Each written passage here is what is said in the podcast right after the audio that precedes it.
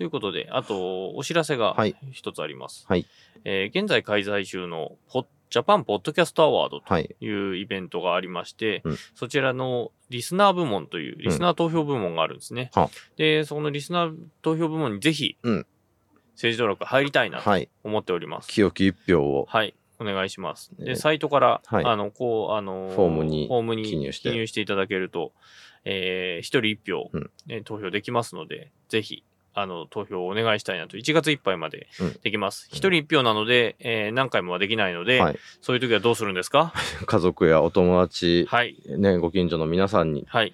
はい。ぜひ政治当落で一票を入れてくれと、はい。お願いを。広げてくださはい、い。広げて、輪を広げていただいて、本当に皆さんのね、一人一人の行動がうん、一人が一票、一人に頼めば二票になると。はい三人に頼めば三票になると。で、その三人がさらにもう一人に広げていくと、えーそれが六票になるということで、皆さんに広げて広げて押し上げていただきたいなというふうに思っております。はいはい。ぜひ投票をよろしくお願いします。はい。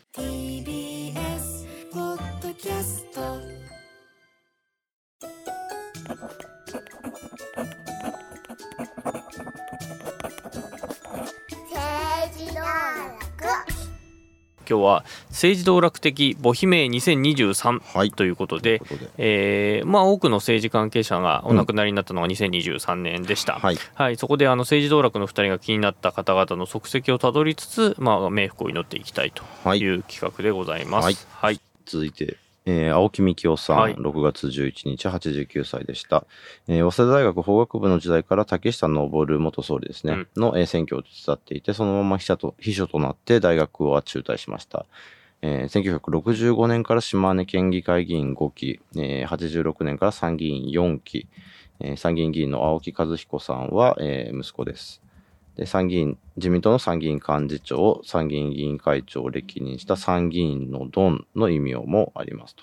小渕内閣で、えー官房長官、えー沖縄経済開発庁長官、沖縄開発庁長官、ね男女共同参画担当大臣を歴任しました。えー青木律でも知られます。はい、はい。青木律はイベントではい。お話をしましたね。青木さんについてはやっぱ参議院の平成権、うん茂木派の人たちがやっぱこの人をすごくしに浸水していて、で、それが、あその青木さんが茂木さんと非常に仲が悪くて、うん。っていうことで、えーまあ参議院の平成権に関しては、えー、茂木さんを押すことはないとうんいうふうに存命中は言われていましたが、まあそれがどうなるかっていうところですね。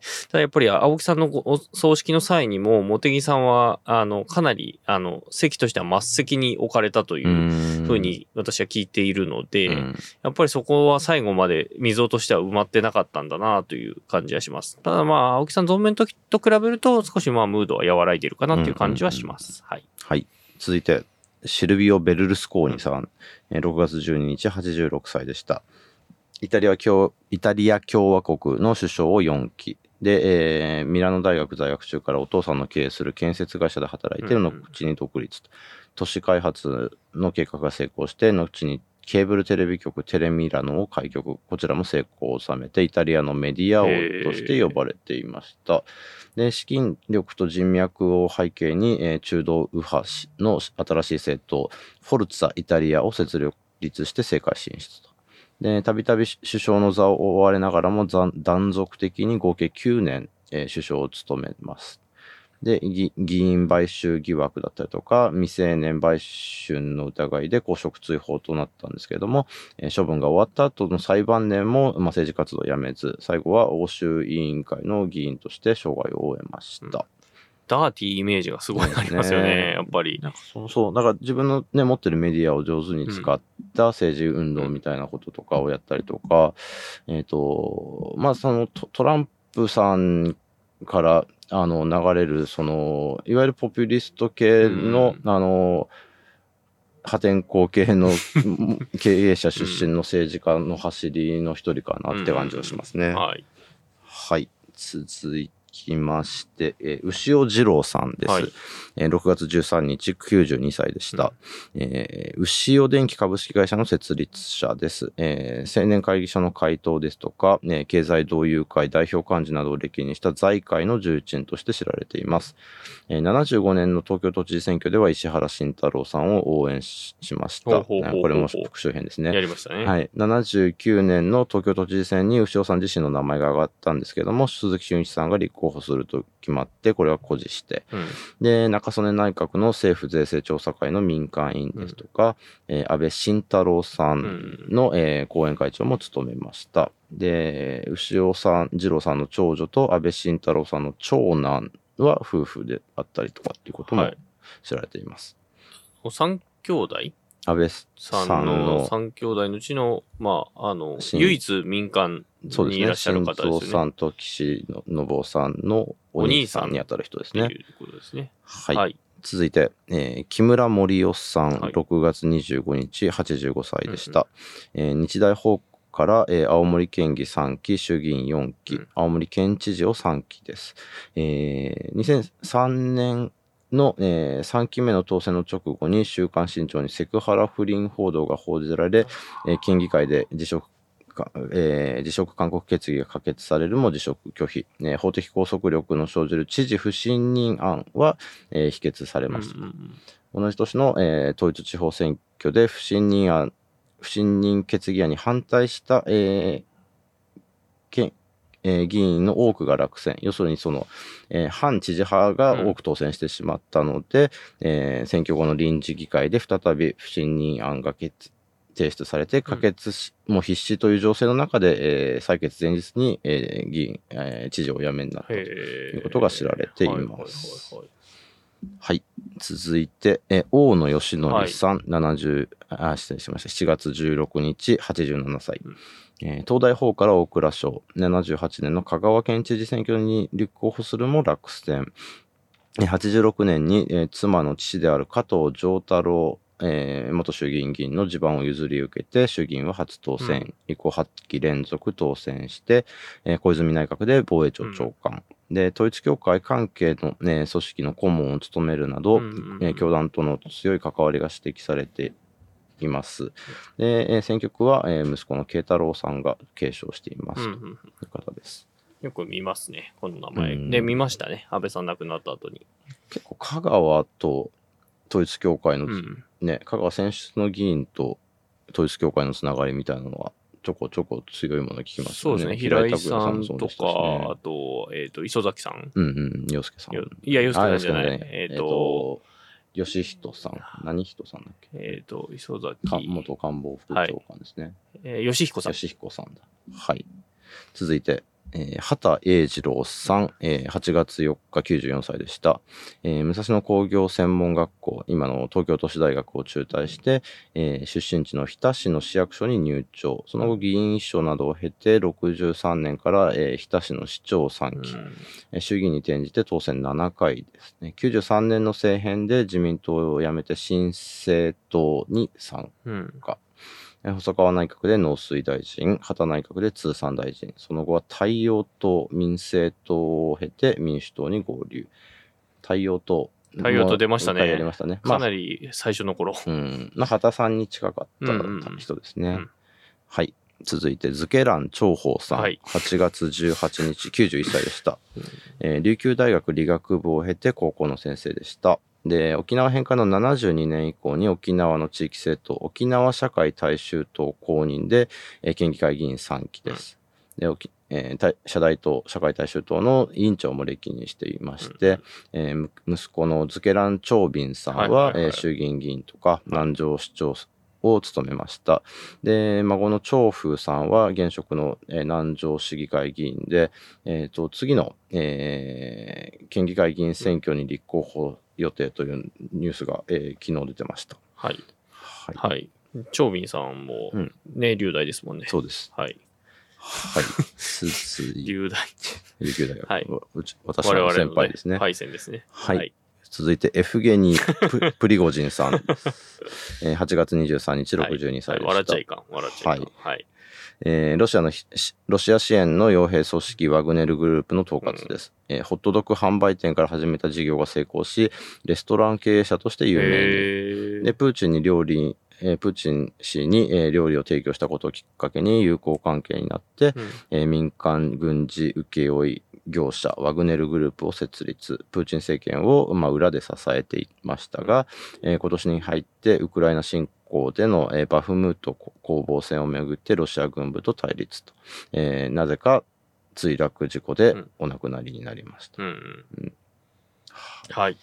続いて、えー島村大さん、えー8月30日63歳でした、えー東京歯科大学を卒業した歯医者さん歯科医師で、えー2011年に東京市、えー日本歯科医師連盟の理事長を務めた、うん。えー2013年から参議院2期。で、えー2021年の第一次岸田内閣で厚生労働政務官兼、えー内閣府、えー大臣政務官を務めていました。で、任期中にお亡くなりになったので、えーこの、で、まあ、神奈川県選挙区の選出だったんですけれども、うん神奈川県選挙区定数4のために、えー欠員が1人ではですね、えー補欠選挙が行われないんですね。4分の1以上の、えー欠員がないと補欠選挙が行われないので、えーえー次の、えーあ、次のじゃないか。まあ、そういうことですか。ごめんなさい。補欠選挙は行われません。で、えー追悼演説には同じ選挙区の三原純子さんが、えー追悼演説を行いましたと。はい。はい。この後誰かが辞めない限りは補欠選挙はないならないでですすね。はいはい。はい。はい続いて、えージョン・ムエテ・ムルワカさん。おー8月30日、62歳でした。うんえーコンゴ共和国、今のコンゴ民主共和国の出身です。えー85年にに日本電機大学の電気工学を学ぶ留学生として来日。えー、くにちゃんの山田かつてないテレビなどを出演してタレント活動も行っていました。その後、鈴木宗男氏、えーの、まあ、政治家ですね、の施設秘書。で、電子工学の博士号もその間に取得して、えー非常勤講師として複数の大学で教鞭を取ったりもしました。2005年に、えー日本に帰化して身長は209センチ。はい。横に並んでましたよね。並んでました。うん。で、ね、宗男さん小柄だから、そうですね。ね目立ちましたね。はいうん、選挙期期間中もあの一緒に回ってたりっていう姿もお見かけしました。はいはいははい、続いて、中村正三郎さん、はい9月1日、89歳でした。えー慶応法学部から、ね、富士製鉄勤務、えっ、と、あの方と同じですね。誰だっけ。えっ、と、み溝手さんと一緒ですね。えーで、えー79年に衆議院初当選して以降、9期連続当選。宮沢内閣で環境庁長官、小渕内閣で法務大臣。で、法務大臣時間にで、時代にですね、えーアーノルド・シュワルツェネッガーが来日中に、えーパスポートを紛失したということで、その顛末書を入管に、えー出してたんですけども、入管にですね、法務大臣権限で命じて、その、あの、書類を個人的に管理していた。ええまあ、の後に、あの、まあ、ファンだったんでっていう言い訳をすると。ダメでしょダメです。ダメでしょ。で、さらに言うとですね、えっと、自分がオーナーで、えー勤めている会社がありまして、それと、あのー民事訴訟で争っている会企業について、ね、その企業に刑事捜査を、えーえーしろと。えー法務法務検察に促したということを受けて、官僚にそれは指揮権活動に当たりますから、やめてくださいと、えー、諌められたと。で、それがまあ国会で明るみに出て、辞職ということを端から端までダメな人ですな。かなかでしたね。はい、続いて。また一誠二さん。ははいい、9月18日79歳でした。えー県立富山高校を卒業した後に富山県庁に入庁と。えー自治労の富山県本部の書記長、委員長を歴任しました。自治労っていうのは、まあ、公務員の、えー労働組合ですね。で、2001年から、えー社会民主党公認で参議院を3期です。えー落選中だった当時の、えー党首の吉田忠友さんの任期満了に伴って、えー、又地さんが党首を、えー一時期務めていましたと。で、えー議員引退後の、えー2020年まで、えー委員長でしたと。うんはい。おね、取材してましたよね。あ僕はそう、二度ほどインタビューをしてますね。うん。はい。どんな人でした？どん、まあ、真面目な、そんな方でしたね。うん。あれですよね。だから、最終的にその、えー立憲民主党に合流するときにもね、合流側にいたのかな、最後は。そう、うんの、まあ、後ろ支えというか、はいにしてたっていう人ですよね。うんはい。続いて、えー高島直樹さん、はいはいはいはい10月2日、えー73歳でした、えー独協大学を卒業した後に、実家の、えー高島製あん所、あんこを作る会社ですね。で、勤務をした後に足立区議会議員を3期、東京都議を6期。2016年から、えー内田茂氏の後任として東京都の、えー都連幹事長を務めていたんですけれども、うんこの方も、えー任期中にお亡くなりになってしまいました。ドンのつ後継者ってことね。そうですどうね。内田さんだから都連、東京都連、自民党の東京都連幹事長は今空席のままみたいですね。うんはい。結構お見かけしました、東本部で。、あそうなんですね。うん、うん、はい。都連会長が今は、萩生田さん萩生田さん。はい萩生田、そ、そこは辞めないんですね。今のところ。うんはい。はい。続いて、えー岩国鉄んどさん。えーはいはいはい2000あ、失礼ですね10月6日、87歳でした。えー東大法学部から、えー日興証券に入社して、ニューヨーク支店、ロンドン支店などを経て、パリの支店長に。うんその後、モルガン・スタンレー日本法人、メリルメリル・リンチ日本法人の社長などを務める。うんえーバリバリのそうね、証券マンですよね。金融マンですね。金融マンですね。うん、で、89年から、えー地元の、えー島根県出雲市の市長を2期。で、えー95年の東京都知事選挙に立候補するんですが、えー青島さん、石原さんに次いで3位で落選と。うんで96年に新進党公認で衆議院議員選挙に初当選。で、選挙区を変えながら、えー衆4期務めますうん。で、また、新進党、太陽党、民政党を経て民主党、民主党では副代表まで務めました。で、引退した後の2010年にはですね、えー石破茂さんに頼まれて、えー自自民党の政務調査会の顧問に就任すると、えーまあ、党派を超えてですね、あの信頼を得てた人です、ということです。うんはい。陸上好きからすると、うん出雲市長の時に、うん出雲駅伝はいはいはの創設をしたのにあ関わってたのがこの人えなんですよね。ー、そうなんです。なんで出雲でやってんだっていうね、確かに。っていうのがあるんですまあけど。でも町おこしとイベントみたいなことを、こう結構、じゃあ早い時期にやったってそうですよね。だから、あの、民主党的うん。な、民主党的っていうことを、このニュアンス、わかる人にはわかる感じもしますが、うん的な感じですよね。あのーまあやってたところ、そうう、んやってたところ自体は、あのーまあ、あの、それこそね、えー地方の首長はい。ではあるけれど、その経歴が、まあ、ある種キラキラ系うんうんうんのところで、アーバンな政策というか、うんうん政策でむしろ社会を牽引していくんだ、みたいな。タイプの人で、後の民主党だったりとか、うんまあ、それこそ維新とかにも結果的に影響を与えてるよそううでな。タイプの人ですよね。ううんん。はい。続いて、対馬裕二さん。はい10月25日、えー93歳でした。はいまあ、この方も、あの、以前のエピソードで紹介してますが、えっ、と、まあ、元厚生大臣ですね。はい。はい。衆議院は11期です。えー東大から大蔵省に入省という方です。まあ、ちょっと簡単に、はい。あの、以前のものを聞いてください。はい続いて、以前しっかり割と、はい紹介しました。山本浩一さん。は、はいい10月31日、えー76歳でした、えー慶応経済を卒業した後に関西汽船を経て、家族の経営する西運汽船に入社、後に社長です。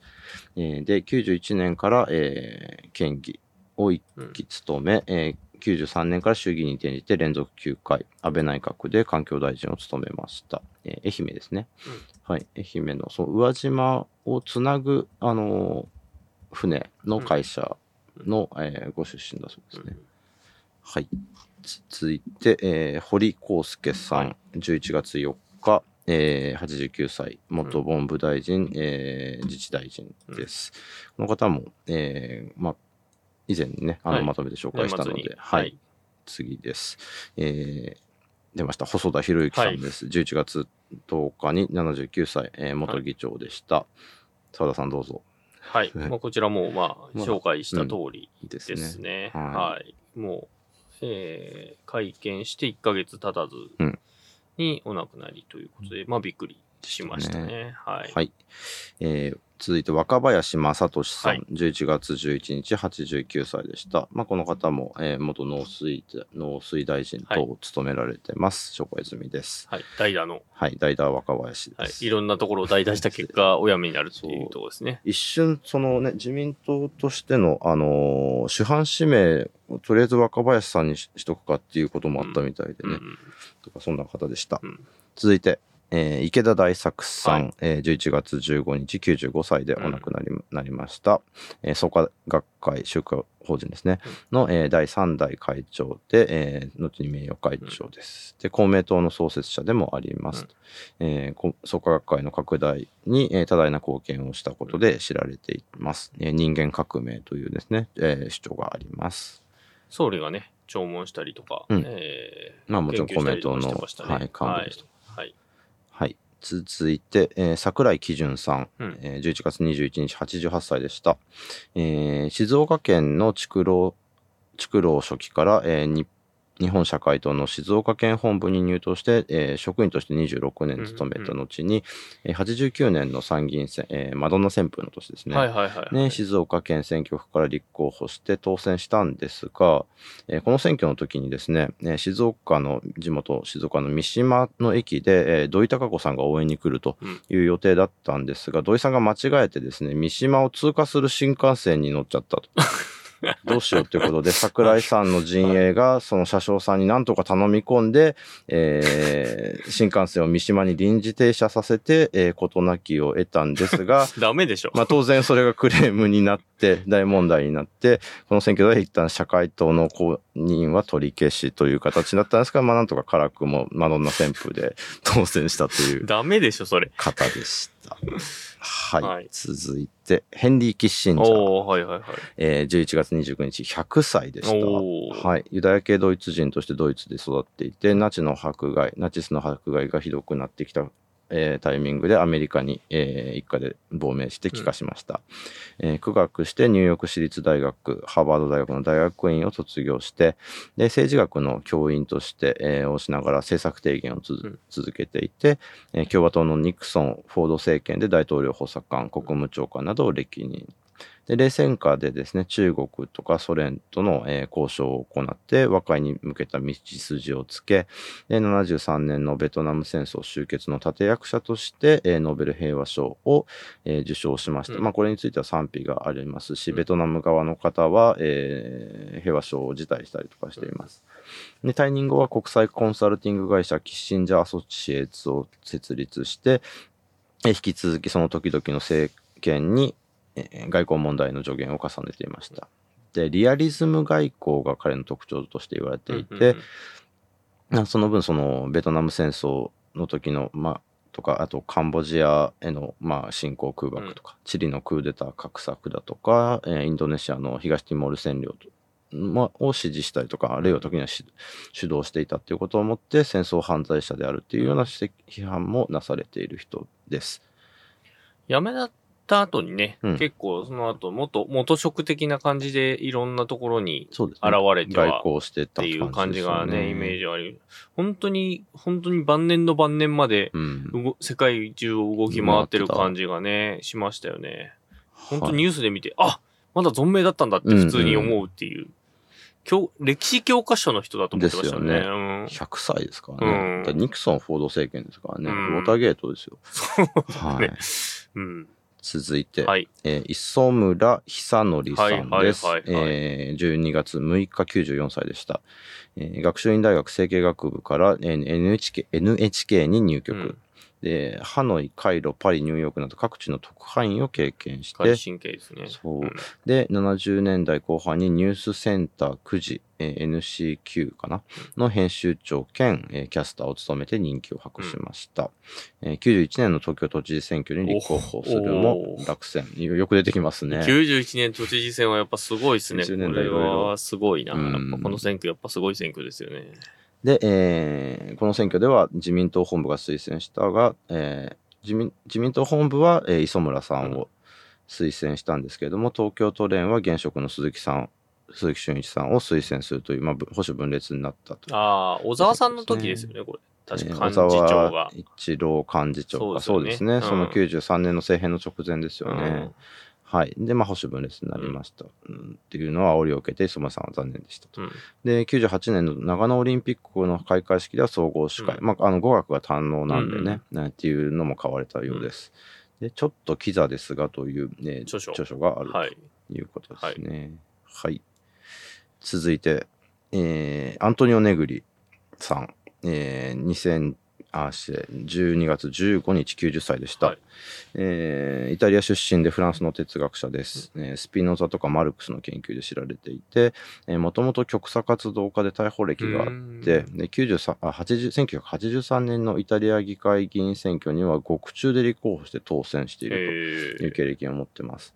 で、マイケル・ハートとの協調の帝国という本、結構分厚い本がありまして、うん。これ2003年出てるんですけども、うん。結構ね、その私が学生の頃に流行ってて、あの、社会学系、社会科学系のイケてる学生の本棚には必ずあった本です。はい。うん。これ皆さん忘れ、忘れてましたっていうか、言うの、だいぶもう半年以上やって忘れてましたけど、宮原さんは哲学科あ出身なんですよ。そうしたね哲学科出身ね哲学コース出身なんですよ。うんうちの、が、うちのコース、ココースっていうかね、そうそう。学部学科がちょっとずつね、その、分かれてるんですよね。そうそう、地方国立大学の文系ってね、その文系学部をまとめて一括にされちゃってて。そうなんですよね。法法律、経済系、文学系以外の全てっていう感じが、のうちの専攻だったので、ね、考古学あり、社会学あり、沢田が、僕は民族学。民族学うん、民族学。そうそうそう。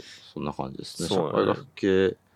なんかね、そのと、その時々でね、流行る本って、最近だとピケティが流行ってたりとか、そういう本。最近か？さちょっと前うか。ん。まあ、サンデルとかね。今サンデルとか、サピエンス全史とかが入ったりとか、まあそのうちのそういう本うん。でしたね、うん帝国は。はい。ネグリもなくなりました。はい続いて、えー、竹入義勝さん、はい。えー、12月23日。収録日に入ってきましたね。そうですね。はい。最後です。はい。旧竹入、えー12月23日、97歳でした。えー長野県の旧制稲中学校を経て、国鉄の職員。で、1959年から東京都文京区区議会を一期、東京都議会を一期、衆議院8期です。えー公明党を設立の初期から関わっていて、うん都議会議員時代は、えっ、と、公明政治連盟かな。うんうんうん。えーっていう前身の。うん。はい。もともと、最初は自民党にいたみたいなんですよね。で、67年からは、まあ、公明党の委員長も務められました。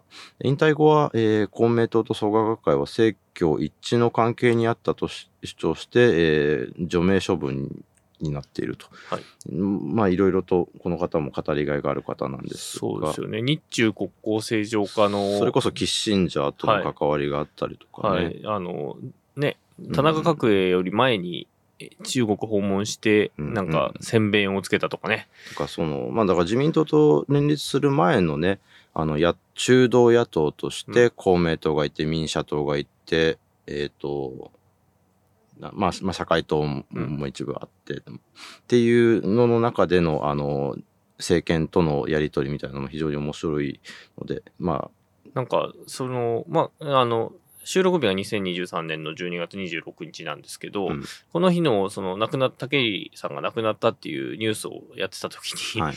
えー自民党の総裁選の候補者擁立に、うんうん関与したっていう のがあって、いや、別の党ではって思いながら見 見ていて、突っ込みながら見てたんですけど、激しい時代ですね。激しい時代ですよね。越権行為も甚だしいですけど、今からしたらね、二階堂進さんかな？そうですね。の、えー擁立にか、あの、奔走したっていうのが、ちょっと、ちょっと調べてみたくなりましたね。はい、ちょっとちょっと調べましょう。ん竹内さん、はい僕が見た時にはもう、あの、上面になった後で、元委員長っていう感じで出てた。90イメージですねそうそう、はい矢野純也さんが、い。その、ナンバー2にいたっていう感じですかね。うんで矢野さんも除名されてますよね。そうだと思います。そう矢野さんもね、よくテレビに出たりとかして、うんそれこそタックルとかね、出てたのかな。うんん。ううんうんてな感じで、えー今年亡くなった方でした。はい。ご冥福をお祈りします。お祈りします。ということで。で、いや、結構な ボリュームに人。数ですよ。はい。もううんまあでも、ああ、いたなっていう人もいれば、あ、ねうんそんな人いたんだっていうのもあり。47名ごいや、紹介しましたすごいで。すね。みんなご高齢の方もいらっしゃるし、若い方もね。だからそのね、そう、大体、まあ、亡くなる方なので70代以上の方が多いじゃないですか。あの、女性ってこの中に何人いたかあ少ないね気づきますうん確かに大木千景さんと、あの、公明党のうん浜安さんしかいないんですよ、はいこのはいはいはい。だからそのね、まあ、政治家や、まあ、ジャーナリストや、まあ、文化人で政治に関わった人を紹介したんですけども、あのまあ、70代以上の方で、の女性でそういった形で関わってる人っていうのは非常に少ないんだなっていうのも見て取れたかなっていう思いますかね。ああとトランスの方も一人いましたね。あ、まあまあそうですね。はい。はい。